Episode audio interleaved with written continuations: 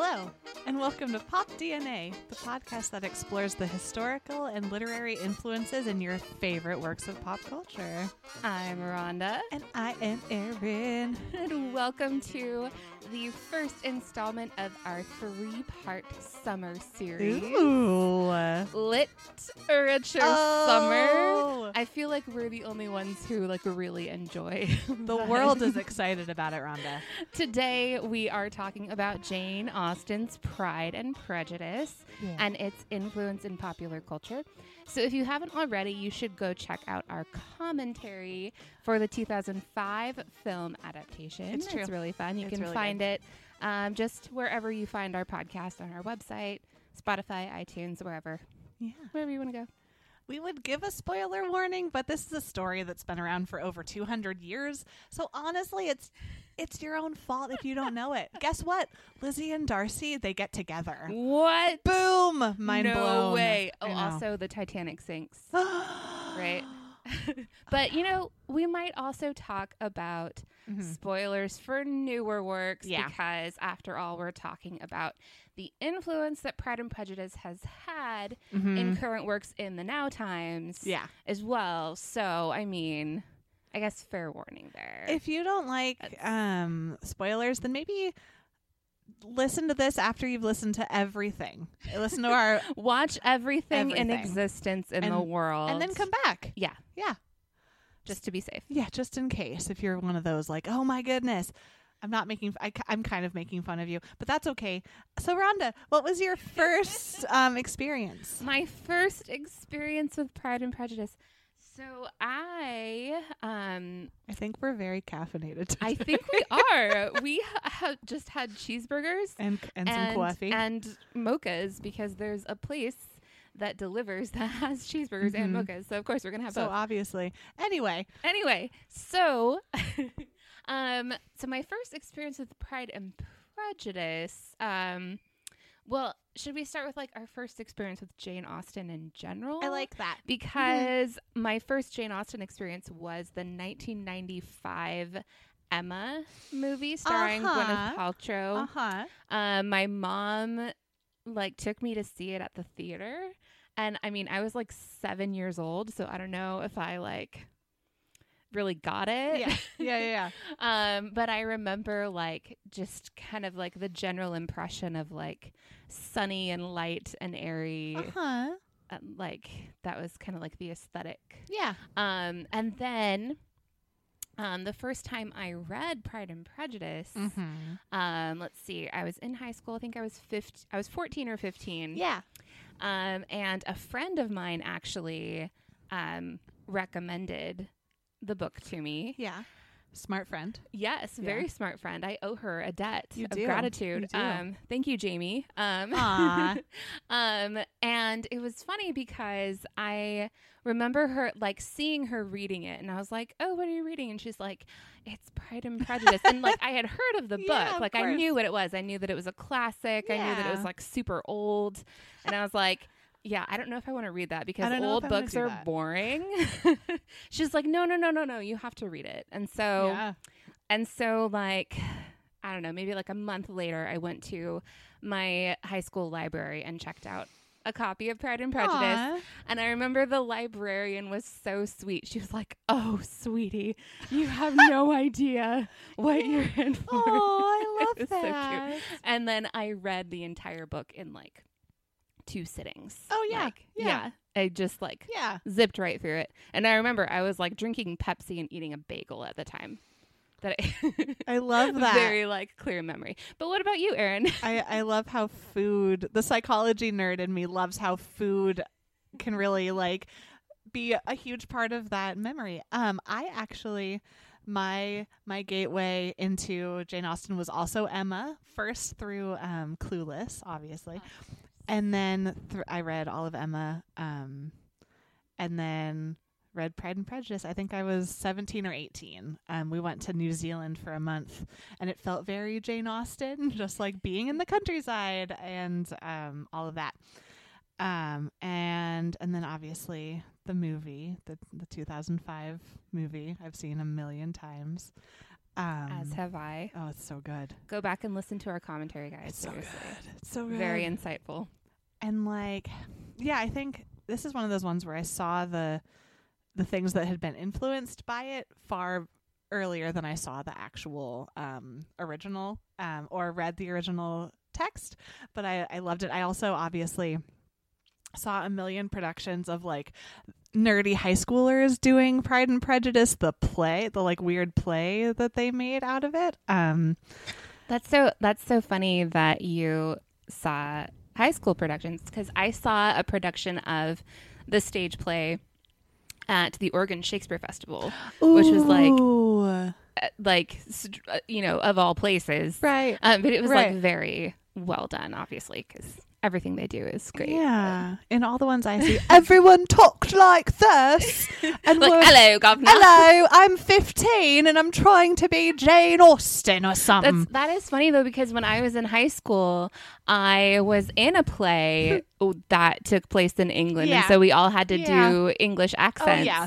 and yeah, we were all terrible. hilarious. It's so so funny looking back now. Yeah, so that's kind of my intro to it. Nice. And then, um, have you seen the 1995 miniseries with uh, Colin Firth? Yeah, and, yeah. yeah, Yeah, yeah. I, f- I feel like there's like a lot of people that's kind of like their definitive Pride and Prejudice. Sure. Um, uh, but I have a funny story about that because, uh, uh, let's see, I think it was the summer after I graduated from high school. I was, I hadn't started college yet, and I think I was working like really, really part time.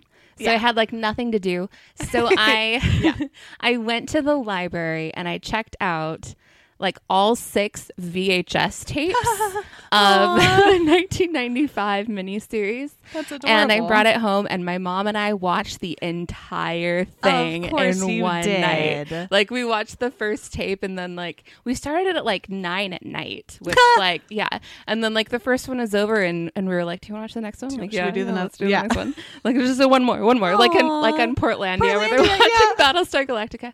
Um, Did you find Yeah. a Jane Austen in your community who had writ like to write Oh the yeah, next to write to write the next installment of Pride and Prejudice. Like we need to go find her. Yeah. We get some local actors who can. Talk like this. oh dear. great, great, great. Well, speaking of Jane Austen, Hey Jane. ooh, I love you. You're the love of my life, my inspiration, It's true. my partner in crime. You're the wind beneath our wings. We sound a little, uh, a little bananas right now. we but, are eight um, minutes in and we are off the rails. An expression Jane Austen likely would not have understood No. because rail travel had not been invented yet. Because she was born in 1775 what a segue, ladies and gentlemen. in uh, the town of Steventon in Hampshire, Oh. which is in England. Hey. Um, she Oh, was no. the second daughter of the Reverend George Austen and his wife Cassandra. So her older sister was also named Cassandra. It was like Lorelai and, and Lorelai. Oh my goodness. Um, so she was very, very close with her sister, and that close sister relationship is really reflected in her work in Pride and Prejudice Yeah. and in Sense and Sensibility as well. yeah. Um, and then she also had six brothers. Oh, Yeah, lots of Okay, kids. Lots wow. of kids. cool. Um, so as a child, um, Jane Austen loved writing. She wrote lots of stories, and she, I think, she also wrote like little like plays and scenes Yeah. for for her family to act out together. Um, um, so all of those writings are collected in uh, the Juvenilia, which Oh. I actually have a copy of. If you if you want to borrow it. Last time I borrowed a book from reading. you, you got it back a year later. So That's true. That's true. but I mean, as long as you know, as long as you enjoy it, like I'm, you're the fairy book mother. I, I'm the book fairy. Yeah. Um, so anyway, um, in about 1795, so when she was 20, she wrote a novel that she called Eleanor and Marianne, which Oh, uh-huh. became Sense and Sensibility Yeah. later on.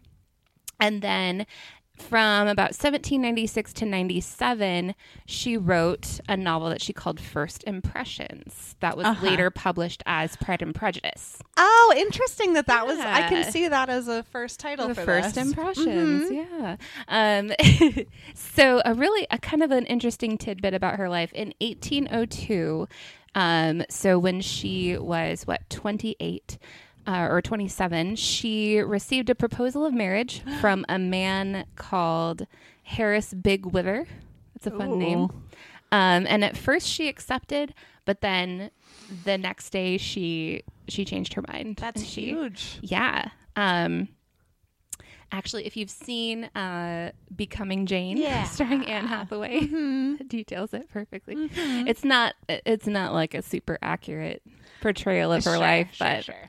um and then yeah, and she actually never married. wow. Um, so Pride and Prejudice was her second and most famous novel. It was published in 1813. Wow. Um, the first one was Sense and Sensibility, and that was in 1811. Okay. And then there were two more, Mansfield Park and Emma, were also published in her lifetime. And then Persuasion was published posthumously in 1817 along with Northanger Abbey, Sure. Sure. um, which had been actually written in the 1790s along with her other early works. Yeah. Um, and then she died on July 18th, 1817. Ugh. She was 41 years old. Wow. Yeah. Yeah. I just that takes such guts to like in this day and in that day and age to not to decide to not get married. That's like huge. That's really wow. She was a really strong lady. Yeah. Wow. So if we are talking about a story recap. So we meet the Bennet family. That's kind of our introduction to this whole world. We meet the just this eccentric little family that you fall in love with right away. You meet um, Lydia and oh my goodness, their names just popped out of my head. Rhonda, what are the Jane, Jane? Elizabeth, Uh-huh. Mary, um, Li- oh, Catherine, but Kath- she's called Kitty. Kitty and Lydia. And Lydia. Okay, that's what I was forgetting for some reason. So, so Jane and Lizzie are the two older sisters, and they have a bond. And then there's Lydia and Kitty who also have a bond. And then there's Mary, Mary's so lonely. who's kind of just her own her own little sheep there.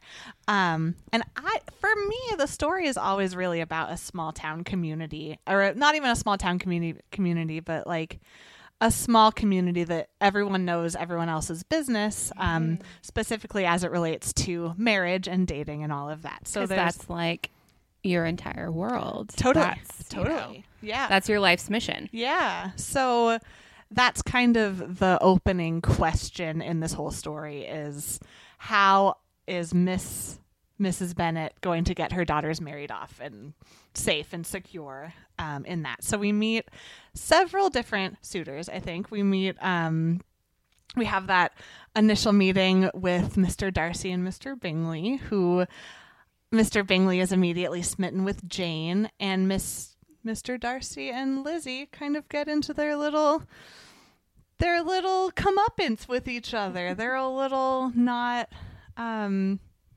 spoiler. They don't jive No. together very well. But- they do not get along well. No. And then the whole story kind of follows how all of the sisters kind of find their way to happiness or find their way to stability um, in the sense of kind of family, but not, I, I feel badly. I don't know how to explain.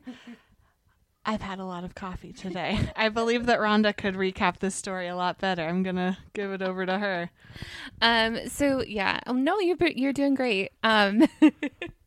so I'm very abstract, you guys. right, right, right. So Psychology um, has made me abstract. So we also have Mr. Collins in the mix, who is who is, um, a cousin of the Bennets. He's I don't I don't they, I don't know if they ever explain exactly how he's related, but he is the closest male relative Right. of Mr. Bennet, the dad.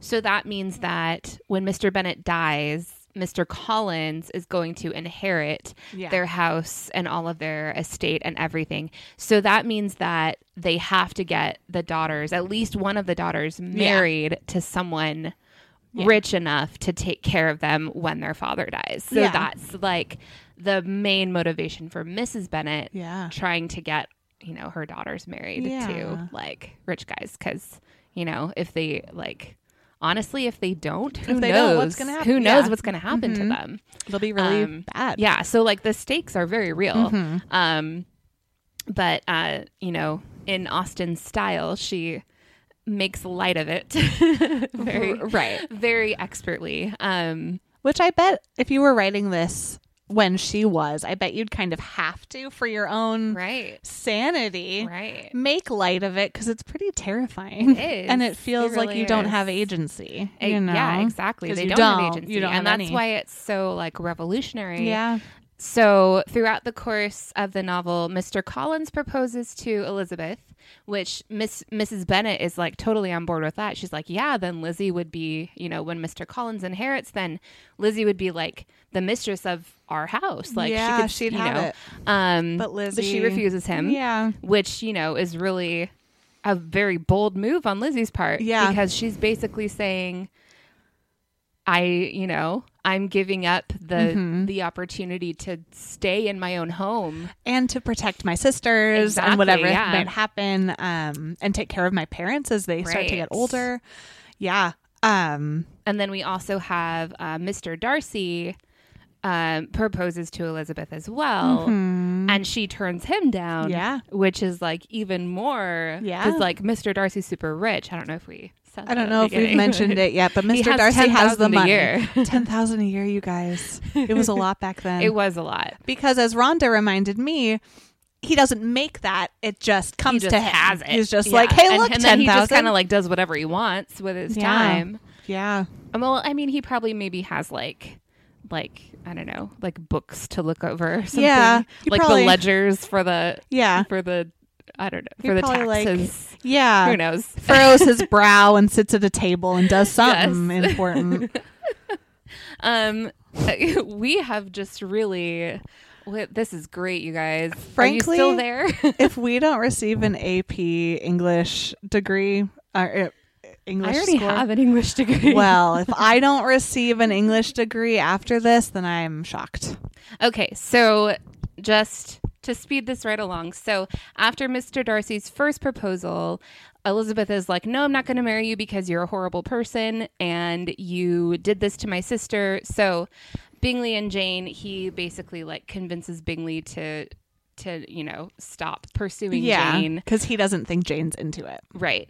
Um, and then um, and then there's also the thing with Mr. Wickham. So Uh-huh, like Mr. uh-huh. Wickham um, was this guy that Elizabeth was maybe kind of interested in before, but she finds out that he and Darcy have kind of a a, a bad history with each other, Yeah.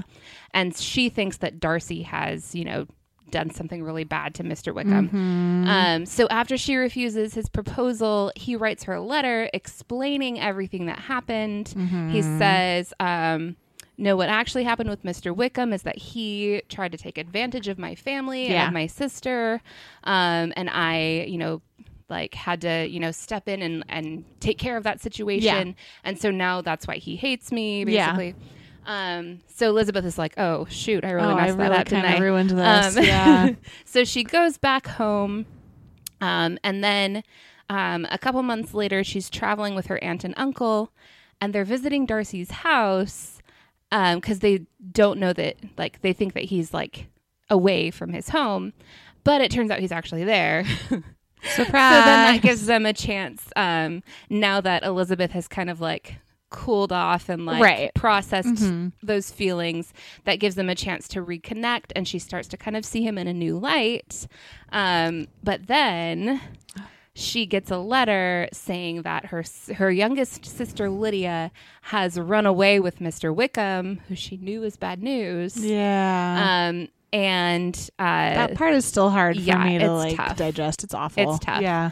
Um, and so Mr. Darcy finds out about that, and she's like, "Oh no, now, now, like, nothing's ever going to happen between me and Mr. Darcy now because our whole family's reputation is ruined Right. because of what my sister just did. So Lizzie goes back home again, but then she finds out that Lydia and Wickham have gotten married. Yeah, that's still like, mm. um, um, and then she finds out that it was Mr. Darcy who found them and basically paid Mr. Wickham to marry Lydia to save her reputation. Yeah. Yeah. And so then he comes back. Uh, Mr. Bingley proposes to Jane, and they're happy. Aw, Bingley. And Mr. Darcy finally like proposes to Lizzie again, and she's like, "Okay," and then it ends happily. Yeah. I feel like that was a way longer recap than it needed There- to be. so much happens in this So story, much you guys. happens. It feels like nothing is happening, I- but there's really there's a, a lot. Yeah. Um, and uh, I was planning to talk just a little bit about Jane Austen's influences Ooh, yeah. it's imp- it's kind of uh, important to kind of understand where she was coming from. So, um, so she read a lot of novels, um, as you know, as a child and as a teenager. Um, and so when she was reading, you know, like the late 18th century, the novel was still a very new form at that time. Right. So the works that she read were kind of the earliest examples Yeah. of novels. Um, and most of them would have, if they were novels about um, young women, they would have followed the marriage plot, Sure. which is what Jane Austen writes Yeah. or wrote. She's she's not around anymore. She's still around. we'll find her. She, Yeah. Maybe she's like in Portland or something. Yeah, she'll. Um, she's in Portland in a coffee shop. It's fine. Um, so the authors that she would have read would would have been um, like Frances Burney, Maria Mhm. Edgeworth, um, Ann Radcliffe, um, who all wrote. So Ann Radcliffe wrote like gothic novels, and then um, Burney and Edgeworth were not quite in the gothic vein, but Right. still that kind of you know young woman finding Yeah. her way in the world, kind of a kind of a plot, and then Yeah. and ends up marrying someone at the end of the novel because that's how it had to end. Yeah. Um, but uh, let's just like talk about the marriage plot a little bit I I love it. because I think this is kind of important to understand when totally. when trying to understand Jane Austen. Yeah. oh my Um, goodness. Yeah. So Austen um, took the plot template that was available at the time Yeah. for a novel about a young woman, which was Yeah. you know the marriage plot. Like that was what you it was the that was life the- template, really. It was Right, the yeah. I mean, that was- water women's experience. Right. The only way I think we Uh-huh. talked about this in the Gilmore Girls episode, but like the only realistic way that it could end happily for the female heroine Yeah. is for her to get married. Yeah. It- um, you know, unless you know she inherited a fortune. But Sure. um, Still waiting for that to happen to me. By yeah, the way. Yeah, exactly. Um, um, so she took this template that was available to her, and she injected her own sense of humor and Yeah. her wit and her very subtle rebellion against that social norm Totally. in her own way.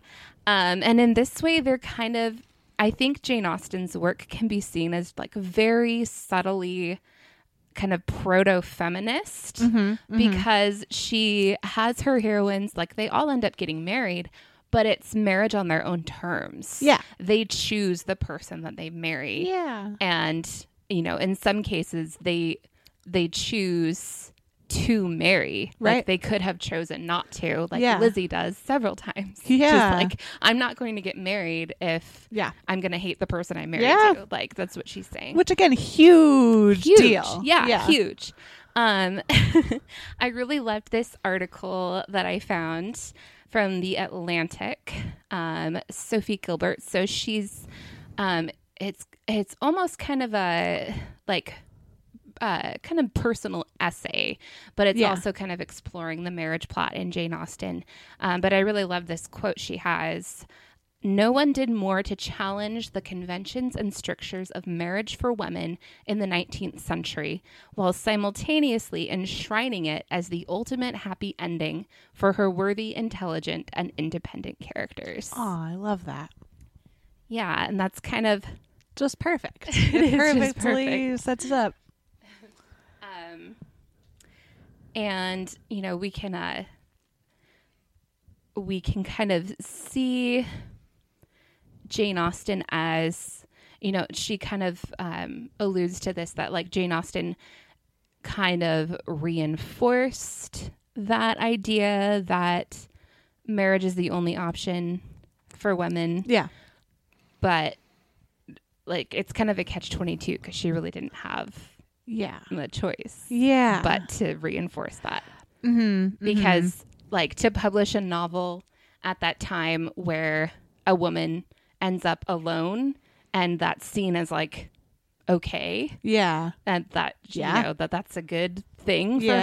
her like that would have been like scandalous like it wouldn't have been published Right. So, yeah. um Because who was making those decisions about publishing was mostly guys. it was all know? guys Yeah, it, was, all dudes It was all all well, the dudes. and even like Jane Austen herself didn't talk to the publishers. It was her brothers who right. who would like negotiate that for her. So Right. yeah, just it's really Yeah. it's an interesting time. Um, but uh, that's uh, kind of a serious topic. yeah. But let's talk about. So we know why. Well, I mean, we're going to talk about why Pride and Prejudice is still like relevant. yeah. But why do we still love Pride and Prejudice? yeah. Why do you think we still love it, Erin? I think I mean there's something to it's it reminds me of like the Beatrice and Benedick much ado about nothing Oh, scenes. sure, sure. There's or Han Solo and Princess Leia. uh-huh, uh-huh. There's something about that like crackling dialogue between two people um as they kind of play with each other with these witticisms um which I always find appealing that wordplay in conjunction with another person who there might be also that romantic chemistry with. That's some of my favorite stuff. Like like the Luke and Lorelai's, you know, all of that. Um and I think that'll all that's always such a part of so many courtships that I think it's something we're still relating to. Yeah, totally. Um, so just as a side note, um, the fact that we have like fairly frequent articles discussing Jane Austen in popular publications like The Atlantic, Yeah. USA Today, that just shows how popular and relevant Austen and her work still are. Yeah. Um, so, um, I mean, we're gonna we're gonna keep talking about this um, throughout, but um, we uh, over the weekend we had our book club, Our fancy book club. and we decided that was the perfect opportunity to ask some other readers since Pride and Prejudice is so popular. and it was classics month in our book And it, club. it was. It was so Classics Month. It's kind of Perfect. perfect. So we asked some members of our book club to tell us some of their thoughts on And- Pride and Prejudice. And we loved what they had to say. And here they are right now. All right. So that's fine. So part of the reason that Pride and Prejudice is the best, because I feel like it is arguably the best. I mean, Okay. Yeah. It's the most popular. It's the most popular, is because the characters you have, m- like you have two characters that, and and if you're the kind of person that likes that snarky character, you fall in love. And, but if you're the kind of person that like doesn't like that snarky character, you've got her sister. And so you you like deal with her snarkiness because you remember that she's like there like standing up for her sister and like fighting for her sister. So you've got this like weird pre-frozen scenario where they like save each other, right? But then you've also got this like really pretentious guy. And if you were into that really like bad bad boy quote unquote pretentious guy there's that for you. But then but then there's also his his buddy bingley right? And he's that again nice guy that you like you know bring home to mom so you got the same the foil to to the sisters in the friends right and then you're like you're you're kind of just waiting for things to happen. Like I don't like I've read it several times, and it's like a, the first two thirds of the book. I'm just waiting for the good part to happen. Sure. I'm like waiting for. I'm waiting to like exhale. Like all right, let's let's exhale. let's get this like party started, Yeah. Jane. and then, like, there's a moment, kind of like in Shakespeare, mm-hmm. where you've got the, the multiple pillars and, like, d- the division between, like, comedy and tragedy. Uh-huh. Yeah. You get to a point in Jane's novels where everything just occurs. Yeah. Like it's uh-huh. there's a lot of like, Like a a lot of like waiting. It's kind of like when you're watching something happen, like you know, like a dog asleep. You you you know that like all it's gonna take is like one noise and the dog's gonna like wake up and then immediately there's gonna be like movement. That's how it is reading Jane Austen novel. Sure. And Just waiting for the other shoe to drop. waiting, yes. I love and the that. shoe when it drops, Lydia is a giant shoe. you're just like, ah, how's this gonna end? And of course, you know how it's gonna end, but there's that like, oh my goodness, is it gonna end? And then it does, and you're happy. nice. Then you can like just you can set the book down and be like, I didn't feel like this was a waste of my time. Right. Unlike Mark. Twain. Unlike Mark Twain, Mark which is always a waste of time. No, not always, but which sometimes, or like some authors, you're like, you you slog through this book, and then you aren't rewarded with anything. Like sometimes, Right. like Dickens feels that way. Oh yeah. You never, I, you, I never feel that way with Jane. Even in the terrible novels, you, there's at least some redeeming. qual- But that's why Pride and Prejudice is the best because there's that moment, and there's just There's something for everyone. there's there's no it's like it's like girl scout cookies you go to that table and there is literally a cookie for every person It's true. all right i'm done I love it. So, I loved Pride and Prejudice. Um, first time I got into it was when it came out in the theaters, and I was in college. Um, and having, I was in my first year of college actually. Yeah. And I saw it five times in the theater. Yeah. totally. Um, and then I had I actually had a friend who was like, "Eh, it wouldn't work," because she was total cynical. And the more I think about it, I'm like, yeah. And the more I know about relationships, just I Yeah. feel like they they fight too much. And I feel like her like her sister would totally stay with Doc, uh, Mr. Bingley because like she's that personality, like gonna make it till the end. But I feel like Elizabeth, like Mr. Darcy, would really have to like, you know, keep it interesting for her to stick around Sure. because I feel like after the lust is gone, like that she's just gonna be like, I don't know if I want to, eh, you know, because she's very headstrong. Sure. Um, but yeah, I, I think that you know the sisters, the sisters' marriage would work out, and, and maybe they can make it work. It would just be, it would just be one of those relationships where they like fight and then they have sex. So According to a lot of fan fiction, that is. yeah, It is. Yeah, I mean they continue. I mean, not that I've read drama. a lot of Jane Austen fan fiction. there's not even, there's not even it doesn't even have to be fan fiction. There's like published works. yeah, yeah. Well, they're like Yeah. legitimized fan fiction. Yeah. yeah. Yeah. And like right from the beginning, they're like having sex. So Yep. yep, those are my thoughts. I love it. I love it. So I think we do need to make shirts that say Lydia is a giant Lydia's shoe. a giant shoe. Um, but thank you to Christina and Alexa Yeah. from our book club. Shout out to you guys. You're awesome. And thanks to Rhonda for figuring out how on earth to get those in there. Yeah. yeah, there's there it was touch and go, but we figured it out. Yeah. By we, she means We're she. women in STEM. Women. Women in STEM. All right. Um, They're all saying we want Christina and Alexa back. Basically, yeah, you guys should come on the show. yeah. Um, so I love how Alexa talked about the 2005 uh, Yeah. movie because I feel like that was a lot of people's Yeah. like introduction to Pride and Prejudice. I mean, Absolutely. it's a good one. it's right? a it's a really good one. um, but just uh, there are a couple other I think notable Yeah. film and TV adaptations. So we had the 1940 movie. Wow. Right? fascinated to see that. I haven't seen Uh, it. oh, you haven't? Oh my gosh, it's interesting. It? Yeah. Yeah. I bet. Wow. It's like not even like close to accurate.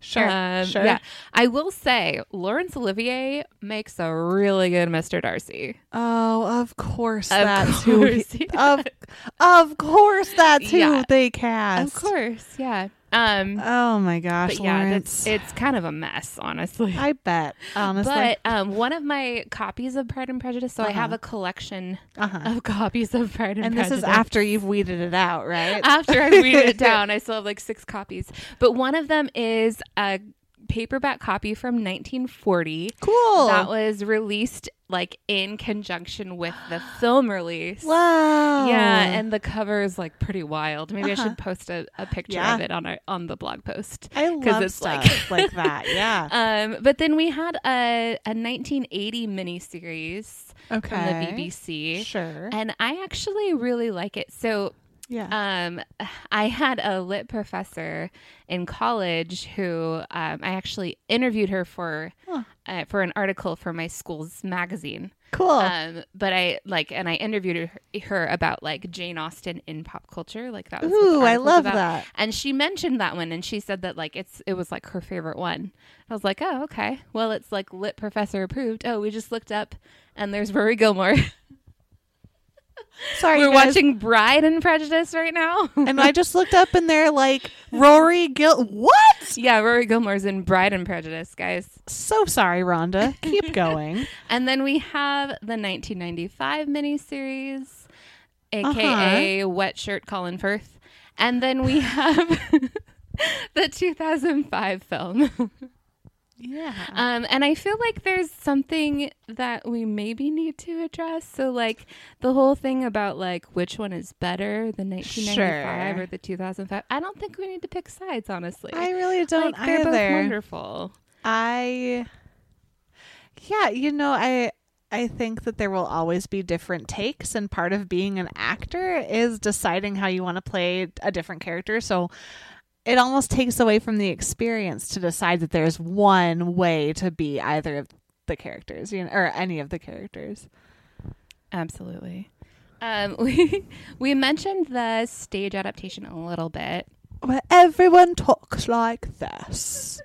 And like it might be that my very first ex-boyfriend was in it and used to brag about it all the time that I'm like that's just gonna have bad associations. gross which i just tainted memories. i really don't want anyone to take away my jane austen so we'll just yeah i just have bad i don't know um, right, right, right. But then when we get into, i'm too prideful and I'm too prejudiced.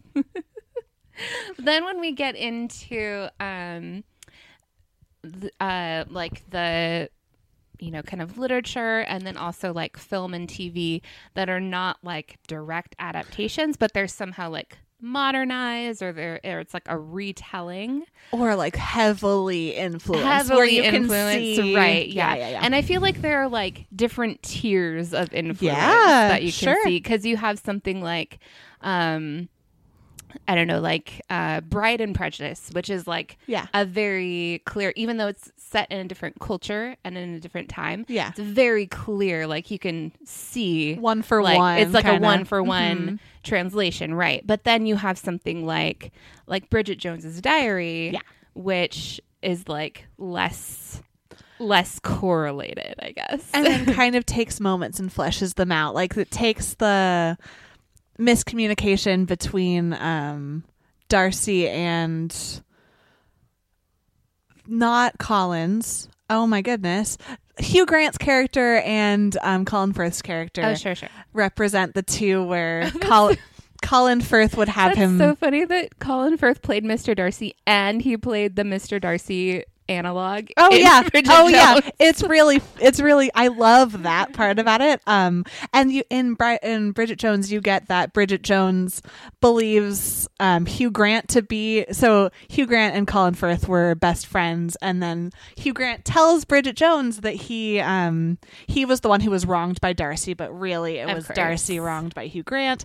So you get that kind of more fleshed out than it is in some of the movies. Um so you get those like little moments within the story a little bit bigger. Yeah. But then you also get some racism in there, but we'll just move, Oh. move right along. Yeah. I yeah. did not remember that. It's been a Mhm. while since I've seen or read Bridget Jones. So yeah, Bridget really Jones the movie there's some some racist stuff. All right, cool. Cool. Well, not cool, but you know.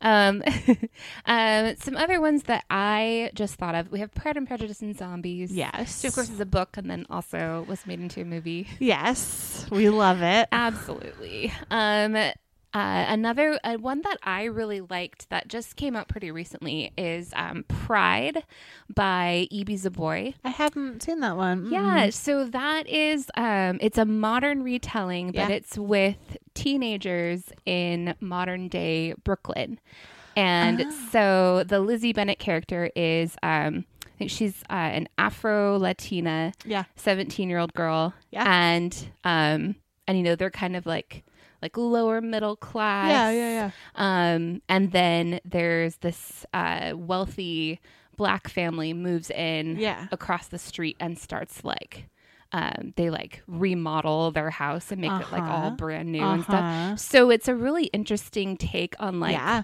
Gentrification Yeah. of minority Ooh, neighborhoods I would be really interested yeah, in that. It's Yeah. really interesting, and you know, coming from you know like that, I don't know very much about that, so Yeah. it was a really interesting way to kind of learn about um, that kind of social, Yeah. um, like social Mhm. aspect of you know kind of what's going on.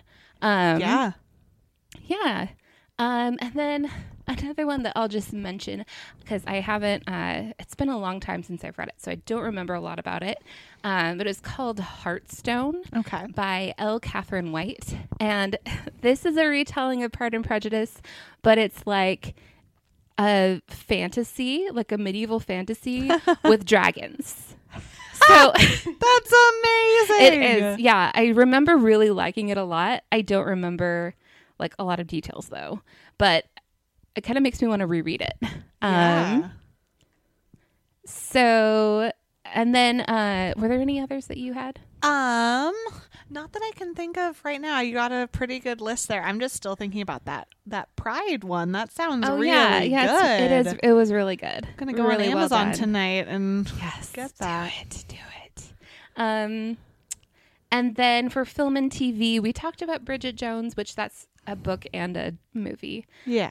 Um, and then uh, oh, I love the Lizzie Bennet Diaries. oh, I know. It's yeah, it ha- I mean, it has like its issues, but I just Yeah. feel like it's such a brilliant way to modernize Yeah. the story. Um, and I watched Lost in Austen in this very living room. We're in Rhonda's living oh, room right you now. did? I did. When did we watch that? like a year ago when Oh, we couldn't go see like that. some superhero oh, we were gonna see Thor. uh huh. and then we decided. Oh no, we watched Austenland. Oh, is what we watched. which one's that? Oh yeah, Austin okay. Land is the one with Keri Russell. Oh where- yeah, which it's like not quite Pride and Prejudice, Right. but it's in there. Yeah. I mean, yeah. The guy from um Brett from Oh yeah, uh, From Flight, Flight of the Conchords. Conchords, is yes. a major part in that. So look into that. It's a really good one. Austin. Land. Yeah. Um, Bride and Prejudice, which we are watching right now. yeah. And then um, the Lifetime channel just released, I think, like a couple weeks ago, Pride and Prejudice Atlanta, which Ooh. is, um, yeah. So Interesting. I don't know a lot about it. I was trying to find it somewhere online to watch it, but I couldn't find it. Lifetime is a little stingy like- with their like Yeah. sharing. Yeah. They are. Um, Not to call out a major net network on our um I love you Lifetime.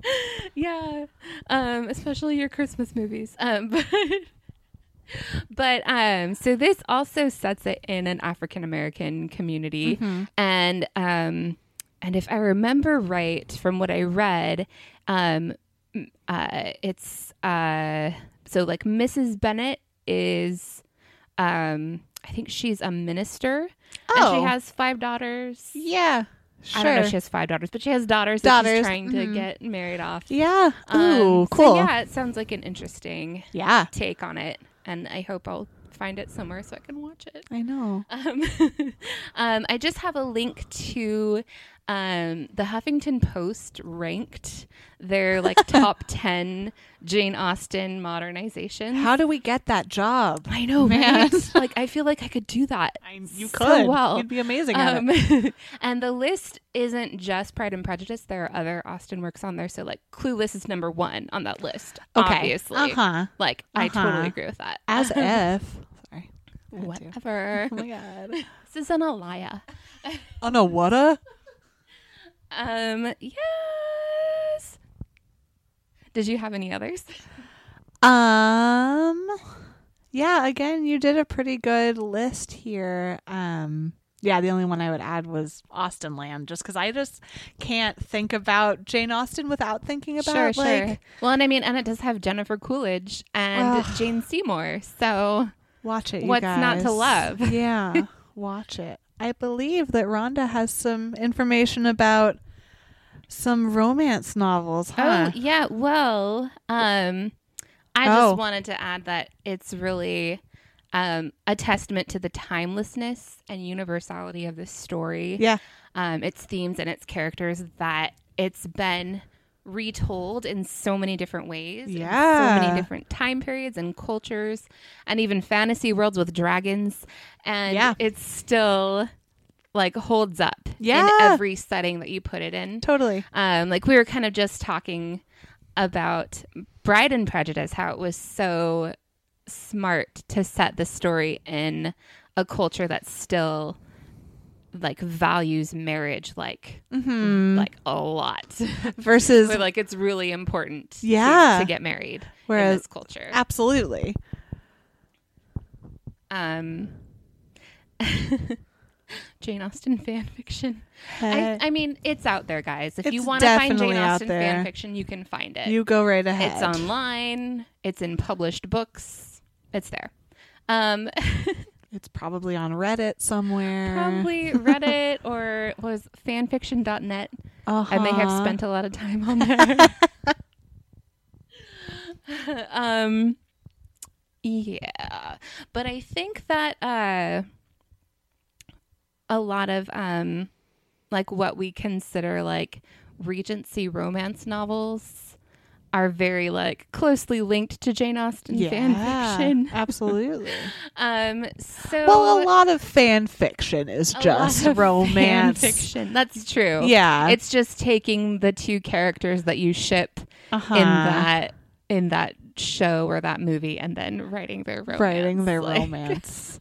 sometimes very well, and sometimes terribly. Sometimes not. sometimes no, thank you, my friend. um, but uh, I did just want to mention the Regency romance genre, just Yeah. because, like, Jane Austen, like it's basically, you know, comes from a love of Jane Austen.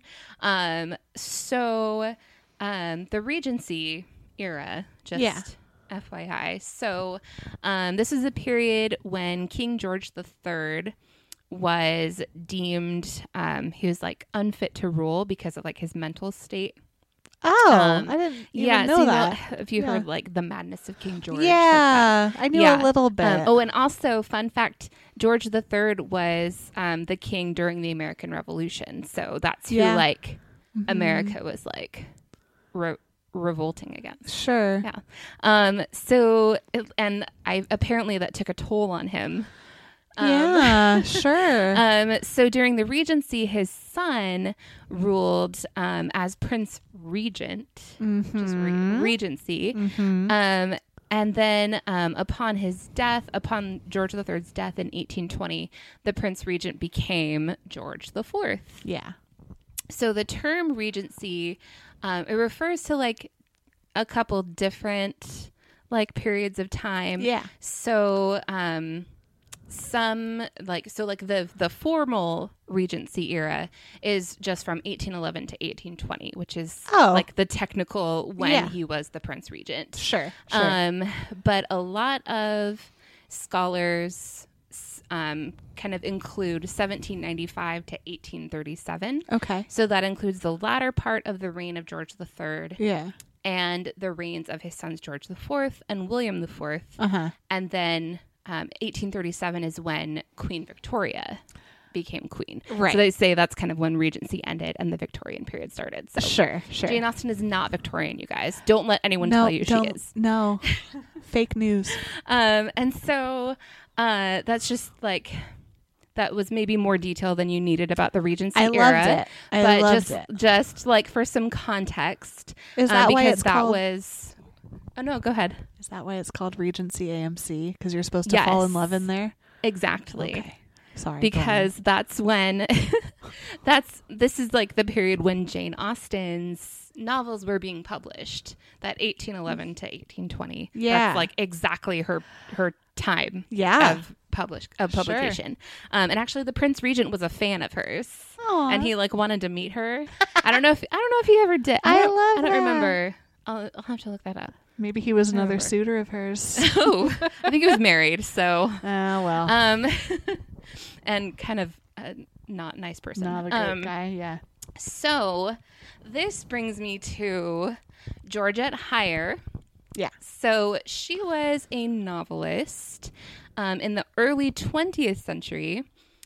Um, she wrote a lot of historical romance, but she also wrote like mysteries and thrillers. Cool. Um, so she was writing before, um, you know, like in the 1920s. Um, but then in 1935, she wrote a book called Regency Buck, which is the first one she wrote that took place in that Regency period. Yeah. And that essentially established the Regency romance subgenre Right. which is like still really popular today. Like if you look up like historical romances on Amazon or whatever, Yeah. like a lot of them are going to be Regency romances. Like, Yeah. this is like sure. the period that that people apparently want to write about. Um, so um, so we have this. Uh, let's see who wrote this. Pamela Regis um, wrote a book called A Natural History of the Romance Novel. I love it. I love it too. Um, so she talks about how um, Georgette Heyer's Regency romances were inspired by the works of Jane Austen. Sure. Um, and of course, Austen's novels are set in that era. Yeah. Um, but it's important to note Austen's works were contemporary novels. So Yeah. they describe the time in which she lives. Right. Um, but according to Regis's work, um, because Heyer's stories take place amidst events that occurred over a hundred years before she was writing, she had to include more detail on the period in order for her readers to understand it. yeah. So while Austen could ignore what she calls the minutia of dress and decor, Yep. Heyer included those details to invest the novels with the tone of the time. Sure. So, and I, I think, like I, I would suspect. I don't know this for sure, but I would suspect that that was kind of, um, like when historical fiction in general was starting to pick up. Yeah. if you had like, well, I mean, I guess like the Scarlet Letter technically is is a historical novel. Yeah. Um, but I, yeah, I think that like early 20th century um, is when that really started too. yeah. And, you know, it was because people still loved Jane Austen yeah. and wanted to relive her time. Mhm. Um, and, you know, I would even, I would even argue that the entire like romance genre started or or at least was popularized because of Jane Austen. I would agree. Um, and in particular, Pride and Prejudice because Yeah. It's everyone's favorite, right? It's everyone's favorite. Well, I mean, Um, it's, it's actually not my favorite, yeah. but What's your I favorite? mean, my favorite is Northanger Abbey, which nobody else seems to like. I haven't read it. I should read it. I have a You lot of free time it. this summer. But I mean, I own nine copies of Pride and Prejudice, so you tell me. so you can read it nine times. Perfect. So that when I that kind of segues perfectly into what I was thinking about with Pride and Prejudice. So um, I thought a lot about the small town community um, or mentality. Like of, Stars Hollow. exactly the the Stars Hollow framework um, that reminds me so much of the social world of Pride and Prejudice. So those smaller social communities that are at the forefront of Pride and Prejudice um, remind me of two of my favorite books from my. I wouldn't even say young adult life from my teenage years. Um, I thought of young adult novels because of the giddiness of Kittia of Kittia Kittia, that's what Hey. we call them. of That's Kitty their, that's their celebrity couple name. Kittia. So because of the giddiness of Kitty and Lydia. And then, you know, even the conversations between Jane and Lizzie have that more mature excitement to them. But they also have that moment, those moments of giddiness, like in the 2005 movie where they're underneath the sheets of their bed and they're just kind of they Mr. know Bingley's just what a young man ought to be. exactly. So I think it's it's Handsome, clever, conveniently rich. Oh, Bingley, I love him. Um, I think when it's nice to see those moments when Jane and Lizzie don't have to be the mature older sisters for Kittia. They can be how they might have How do been. we like add Mary into that? Makidia. McKittia. Oh, I love it. Mary Kate and Kittia. Um, and there's, I would even argue that there's a giddiness to Lizzie's um, cynicism and her quick-witted responses. Yeah, They're a little bit like they're- she's like putting on this air of Mhm. cynicism, but she's having fun. Yeah. like she's a little feel like that's who. I am. Me too. Yes, that's fun in life, right? Is Yeah. to be. It, it's the Lorelai Gilmore kind of, um, except maybe you speak a little um, less quickly. Mm, sure, So I think. unless I'm super caffeinated, like right now. oh yeah, like the beginning of this episode when we're both like coffee. Um, Coffee, coffee, coffee. So the the Makidia and the Jane and Lizzie remind Jizzy. No, that's it. No, No, no, no, no, no, no, no, no. No, we didn't no. mean it. Internet, we didn't mean it. Um, so these kind of differentiated responses to romance remind me of some of my favorite young adult novels from my early to late teens, which is then also when I was having my first like crushes on boys. So they like it was a fun way to explore that. boys. Ooh, boys, they're gross. So I'm gonna just talk about one of my favorite young adult novelists. Love it. Miss Sarah Dessen um, is a young adult novelist who focuses on these coming of age stories, which remind me of Pride and Prejudice. Um, I promise that I'm not only talking about this because Sarah Dessen just released a brand new novel this month, and I scored a first edition signed copy from Target. You guys, Oh, I you know what? I have I have a signed copy of The Bear and the Nightingale by Katherine Arden, uh huh. and she signed it for me herself. Oh, and I met her, and Ugh. we got a picture together, and we're best friends now. Sarah Dessen only goes to the South. I would like her to please come here because I've been reading her since I was 15, you know? Um, so Sarah Dessen has written upwards of 15 to 20 young adult novels, which follow a very similar plot. Not quite that marriage plot, but certainly the relationship plot. Sure, sure. So you can't have like fifteen year olds getting married Yeah. It's, unless it's early nineteenth century. it's not a good look for right now. Um, although do do you? Um, the books are very different, and each one has a nuance, but there is a common kind of structure that a girl of about fifteen or sixteen either moves to a small town for their senior year of high school, or moves to a southern beach town for the summer. Um, either of those two life events happen and renders the lead character a social newcomer who is entering the social world of their new location. Um, it's the reaction to that social sphere in these books that reminds me so much of Lizzie Bennet in Pride and Prejudice. Um, the girls in these stories are often being told that they should find a boyfriend or make friends at school or try harder to fit in into a social scene of their new surroundings, which they really don't want to be a part of um, for some some reason in, in a similar way that Lizzie Bennet doesn't she makes fun of her She doesn't want to conform Exactly. to- just for the sake of conformity. Exactly, right? especially like with her adults telling her to. Um, and these leading women are always, yeah, just really uninterested, and they often have that quick wit of Lizzie. Um, and the other aspect that's reminiscent for me is that when we meet the lead soon to be love interest, he is usually abhorrent to the leading lady. we that sounds familiar. I know. Um, we hear the monologue in the leading lady's head. She's always the um So it's like first person. yeah, she's always the first person narrator.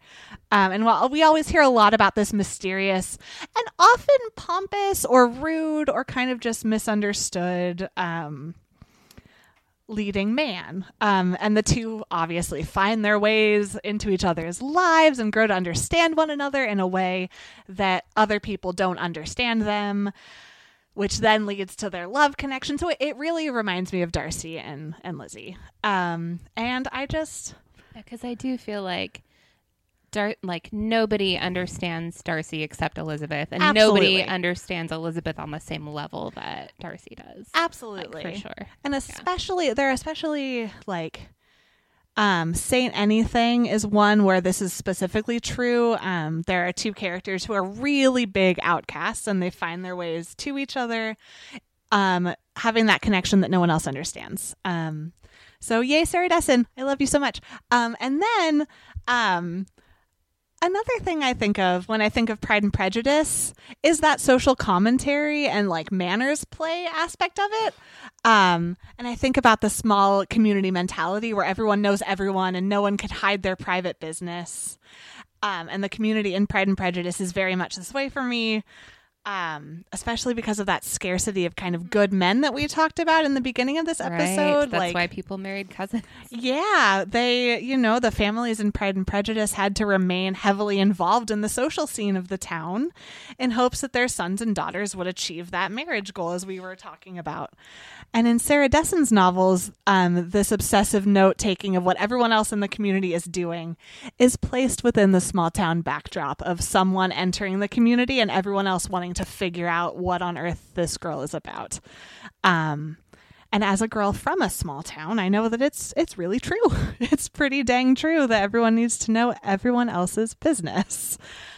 And then another book I thought of was uh, that I loved as a kid um, was Angus Thongs and Full Frontal Snogging. Oh, I feel like I saw that at the library Yeah. for like two years straight. It Oh, was yeah. like on the select reads shelf, and I was like, I'm not reading that. That's like what everyone's reading. Because Oh, I know, I know, it, and it was um, that's just how I was. no, I I was like that annoying teenager who thought I was cool because I didn't do what everyone else was doing. I had the same reaction to um, Blink One Eighty Two. I was like, oh my god. Ew, I'm an, I like Sum 41. I don't like Blink 182. I was like, I like Foreigner. So, Angus Thongs and Full Frontal Snogging by Louise Rennison. It's a whole series, but that's the very first book. And it's another social commentary series that I was obsessed with when I was growing up. There are many of these books, and they follow the um, diary entries of a high school student growing up in London. And we follow her through absurd high school coming of age events such as first dates or school dances as we read her diary. And the lead character and her group of friends remind me of a modern day Kittia. They are giddy, they are obsessed with the boys who attend their school, and very much pretending to know how on earth courting and romantic relationships work. Even though they're 16. even though they're 16 they i just i love how um, louise rennison captures the giddy and overjoyed introduction to these romantic relationships and kind of how when you have your first romance you really are pretending like oh obviously i know how to kiss a boy it's fine when really it's like oh my gosh what am i doing um it's yeah and i just um I think these books are such a joyful expression of what it is to be in that time in your life when you're 15 or 16 um, and what it feels like to be very much involved in innocent courtships. You know, very much like, oh my gosh, he looked at me, you guys. Right. We're going to get married. we touched hands. Oh my gosh, he's so cute. And then, like, nothing happens. Um, like I just think of that scene in the 2005 version where Lydia like tosses her handkerchief, hoping that one of the soldiers will pick it Yeah, up for her, yeah, yeah, and then no one does, and she's just like, "I can't believe it." And you know it does make me i have to talk about this it does make me sad though because in this when this was a modern story. And the girls were allowed that very innocent first foray whereas lydia is robbed of that. And lydia really gets just an awful time of it. So i think angus thongs and full frontal snogging is the more innocent um version of that story and it's very much a commentary again on those ridiculous people within her community and her high school teachers who are all made fun of because it's her diary so it's really personal so definitely read angus thongs and full frontal snogging well, maybe I will. yeah Pick it up. i mean great i haven't read it in 10 years so it's very much for like young adults but it was funny Or like teenagers. Yeah. um. Yes. So, transitioning from literature into film and TV. yeah So, Um, I mean, obviously, Jane Austen and Pride and Prejudice have a huge influence on rom- romantic comedy Yeah. film genre. Um, but looking into kind of the like what came in between Jane Austen's novels in the early 19th century and our romantic comedy films in the late 20th century. Like there's a lot of years in between Right. there, so it's not like we just leaped from one to the other, right? Right. Like, um, so looking at kind of what came in between, I thought of, um, well, uh, the plays of Oscar Wilde, Yeah. especially the his comedies like Sure. The Importance of Being Earnest. Yeah. Um, I think Lady Windermere's fan, maybe a little Okay, bit. yeah. kinda- it's not as comedic, but it's still kind of in that kind of romance comedy Yeah. kind of vein. Um, and then also a little bit later, we have playwrights like Noel Coward and George Bernard Mhm. Shaw, Yeah. who have that maybe not as n- maybe are not seen as much of a romantic comedy, but still have that like kind of wit and Uh-huh, that kind uh-huh. of playfulness yeah. um, that I think really, um, really characterizes Jane Austen. And the social commentary. and Yeah, kinda- yeah, exactly. Um, and then um, we get to the romantic comedy films of, I would say, like 1930s through 1950s. Yeah, or so. yeah, yeah. That era where we had like Katharine Hepburn Uh huh. and Cary Grant yeah. and uh, so well, like that's a classic pairing. Uh, Katharine, Right. Katharine Hepburn and Cary Grant, but then we also have Katharine Hepburn with Humphrey Bogart. Uh huh. Um, but I always liked her with Cary Grant more. I feel like they have. They're more Lizzie and Darcy s Sure, in their, sure, like, sure. Especially like the Philadelphia story. That's the- Yeah. I love the Philadelphia story. yeah. Um, and uh, oh, and bringing up baby. Oh my That's gosh. Yeah. Yeah. Yeah. Um, and then uh, I, so I have this weird thing about like movies that were made. Well, the 60s still had some good movies, but I feel like movies that were made in the 70s, I just cannot watch them. Yeah. I don't know why. some- I get that. Um, but then we start having um, kind of like a rom com like renaissance almost in like Uh-huh. the 90s and early 2000s. I would say. sure. Yeah. Um, that was you know like the Meg Ryan era, the Uh-huh. Julia Roberts era. Uh-huh. Um, and you know you've got um like you've got mail yes. is kind of in that which I like waffled back and forth on whether you've got mail is like a Pride and Prejudice retelling or not. Okay. I'm not sure if it. Okay. I mean, like they talk about Pride and Prejudice in there uh huh. because that's like Meg Ryan's favorite book, and of course. and and then like she like tells Tom Hanks about it, and then like later when he sees her reading it, and he's like, "Oh, I bet you just love that Mister Darcy, don't you?" And you're wondering if if what's her name, what's who wh- who is that again? If Elizabeth is gonna end up with Mister Darcy, oh my goodness, Tom Hanks. I know he's kind of a jerk in that movie, quite honestly. I don't know. Um, um, but yeah, I uh, and you know, I think that the rom coms of that, of especially like that late '90s kind Uh-huh. of era, were Yeah. characterized by that kind of banter between Yes. the two love interests and that kind of like Yeah. at you know like when they first meet they're kind of like I don't odds with each other they're Mhm. kind of you know they they like argue Yeah. when they first meet and don't really get along um and then they kind of eventually you know see the good in each other and, and fall Right. in love which is what you know that's Yeah. yeah, that's Pride and Prejudice. Um, yeah, so you've got mail. I, I um, had as like rom coms that live in that nebulous zone that are not really direct adaptations, but draw very strong parallels, more so than the average rom com. Right. So have you've got mail? I also put Crazy Rich Asians in that uh huh. category. Uh huh. Um, this actually isn't something that I noticed the first time. Well, I didn't notice it when I read the book. I didn't notice it when I first saw the movie, but I just recently rewatched the movie Okay. and I was like, this is Pride and Prejudice. Like what? the Yeah, heck? sure. Yeah, yeah. um, and I think it's it's well, Crazy Rich Asians is different. Uh, like as a rom com in general, because the couple has already met, and it's showing like the middle of their relationship. Uh-huh, uh-huh. Um, but I feel like their relationship dynamic yeah. is really similar, and the social dynamic is really right. like kind of a modern version Yeah. of um of that social dynamic in Pride and Prejudice with the woman um you know being very strong and independent yeah. but coming from a background that's seen as like less than Yeah. to you know the family and the social circle of of the man Yeah. um Yeah, and yeah. then um having you know his his mother and his grandmother kind of play that lady catherine role in kind of trying to keep them apart and keep them separated.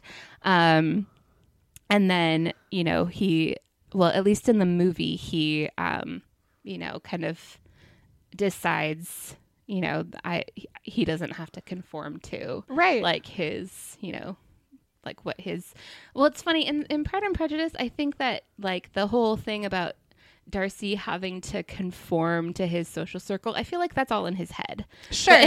sure.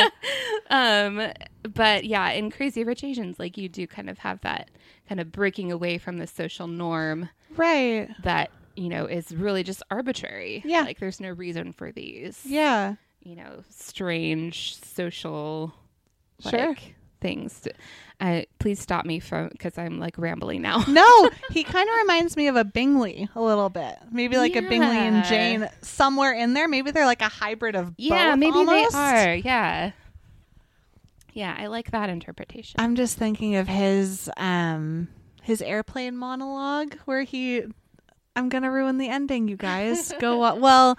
If you've seen it, you know what I'm talking about. That airplane monologue reminds me of a Bingley, you know. But then there's also those, yeah, those social hierarchies. Yeah, totally. I can totally see those, um, those traces of of influence. right Yeah, I love it. i like it um, Have you thought of any other things that? i have Hmm. so on a recent my current rewatch of parks and recreation Aw, all year, every year. Yeah. um, I noticed Leslie and Ben have a very Lizzie and Darcy like Yeah. dynamic um, at the beginning of their relationship. Totally. So, um, when so that whole storyline starts when Ben and Chris come into town Uh huh. to like fix the town's budget, right? Um, and Ben comes in to like cut the parks budget, which of course Leslie is like What? like revolts. to. Yeah. She's like, um, no, sir. Um, and they, I, I just like rewatched the scene where, um, Leslie and Ron are sitting in the conference room with Ben, Uh-huh. and he's like opening his ledger, Uh-huh. and Leslie's like, "I really like your shirt," and he like cuts her off, and he's like, "We're gonna have to make cuts yeah. thirty percent of the." Totally. and she and she just gets this look on her face, like, "I can't believe how Can't rude this guy how is." rude this guy is. Um, I was gonna share a waffle with yeah, you. and then she even tells Ron, like later on at one point, um, when they're talking about Ben, um, she says to him like he's he's rude and pompous and he's no fun, Yeah. which is exactly how Lizzie feels about Darcy. Totally. I Um, love this. um, and then um, I think Leslie and Ben come to a mutual respect a lot more quickly Sure. than Lizzie and Darcy do. But I think that, um, well, and I mean, that's because like it's not literal, like literally a retelling of Pride Uh-huh. and Prejudice. But I think it can also be explained by like some factors that have to do with like how culture has shifted. So, yeah. um, Leslie and Ben have more opportunity to actually interact with each other Sure. than Lizzie and Darcy would have. Sure. Um, but then Anne and Chris are Jane and Bingley. So They are. so, um, like I said, like that whole situation arises from you know Leslie and Anne are living in Pawnee, this small little town, yeah. and uh, Chris and Ben come in from the big Uh-huh. city and they're like kind of the big shot guys. Totally. Right, which is like Bingley and Darcy Yeah. coming in to Meryton. Um, I love it. so I especially thought of this um, this episode where um, Chris and Anne go on their first date, Uh huh. and Leslie, of course, is being Leslie, and she's trying to like get Anne to ask Chris to like help out the parks department Yeah. budget. Um, so she's like trying to keep them together on the date. Um, and then Ben catches on to what Uh-huh. Leslie's doing, and so he follows her to tr- like, I guess, try to like get her to kind of back off. Totally. trying to protect Chris Totally. much like Darcy thought Uh-huh. that he was protecting Bingley by keeping him and Jane apart. That is brilliant. I know, I am brilliant. Um, I love it. and then we also have so um, when uh, when Chris leaves for Indianapolis Uh huh. and like breaks up with Anne, but she doesn't realize that he broke up with her and he Oh. leaves. Yeah. I think that's a lot like when when um, Bingley and Darcy and Caroline like all leave and Yeah. well and Mr. and Mrs. Hurst they all leave Netherfield and Yeah. they just kind of like send Jane a note like just like oh this is over. Oh, by the way, Yeah. bye. I gotta go. That's kind of a similar yeah. way to Totally. yeah. Um. So anyway, um, Tom is Mr. Collins. Oh, he is, huh? I feel like Tom wants to be Wickham, Desperately. but he's actually Collins. he is Collins. Yeah. Um, but then you know, Mr. Darcy is also kind of Ron. yeah. Um, but then Ron could also be Mr. Bennet. Uh huh. I feel like there's a uh-huh. similar similarity there. Um, so I was trying to like think of who the other characters in Parks and Rec would be in Pride and Prejudice. Not like not all of them really work, Sure. but um, Andy is Lydia. Andy Obviously. is Lydia, Obviously. and April is Mary. yes. Perfect. or would April be Caroline? Ooh, I I, like that too. I don't know. Yeah. Um, but uh, so there's apparently like a lot of memes that make the connection as well. Oh. So I have some links to a couple of uh of um like articles that have these memes where they've like put um like lines of dialogue from Parks and Rec like over screen grabs from Pride and Prejudice and they fit like perfectly. That's it's almost like that um the Pride and Prejudice Gilmore Girls style video. yes. yeah, yeah. That's great. Um yeah. So we'll that. link those and you guys Yeah. can check those out. Erin, you can check them out too. I'm excited. I am too. I I love Parks and Rec. and I love Pride and Prejudice. Oh, and it's Works. called I think they called it Pride and Recreation or P- Parks and Prejudice. That's so funny. Something like that. Oh, I love it. Um so I have Do you do you have this too? Some qualms. Some qualms. Got some qualms. So when something is as popular as Pride and Prejudice, Uh-huh. um sometimes unfortunate things happen. It's true. And these are some of our pet peeves. We have some pet peeves surrounding Pride and Prejudice. We do. It's- Yeah.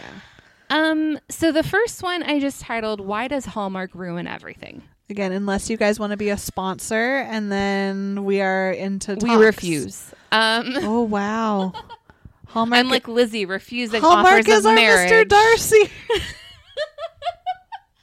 Oh dear. Um so last Christmas I gave you my heart Wow. um, Hallmark released a movie that was like it's like a Pride and Prejudice Christmas movie. I'm like, why are you trying to What's happening, you guys? Pride and Prejudice a Christmas story? well, it snows in there. Just- Does it? No, that's just their thinking. They're like, well, at the very end of the novel, it says that like the gardeners are going to come to Pemberley for Christmas.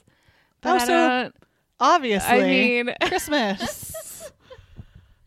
yeah. I just I mean like it's kind of like indicative of like a a greater pet peeve Uh-huh. which is like taking Pride and Prejudice, which Uh-huh. is again, you know, something that a lot that is really popular. A lot of people love it. A lot of people, even if they're not, even if like they haven't read it, they're at least familiar with it, and so they recognize this story. And it's Yeah. just taking that name, almost like that Uh-huh. brand, Name drop. and yeah, name dropping it Uh huh. to sell whatever crap movie you wrote for for the Hallmark Channel. Dang it, Hallmark. And You- it just, I mean, Lifetime does it too. it's true. I mean, I haven't seen Pride and Prejudice Atlanta yet, but I've like from what I've read, it's actually good. Right. But yeah, it's just you guys. you guys, It's right. hmm, okay. can you go on your own laurels you- instead of like Jane Austen doesn't know you're trying to use her information to sell your money. Sell your money. That make your money. okay. um. Yeah. What about this next one? Ooh, yeah, the Darcy problem. Are you thinking of examples? I am. Yeah, so yeah, not every unpleasant, moody male romantic lead has to be Mr. Darcy. Yeah. Like It- Edward Cullen is not Mr. Darcy. No, no. And if, if not you, even close. If you try to tell me that Bella Swan is Jane Austen, I will leave the table and I will not return, frankly.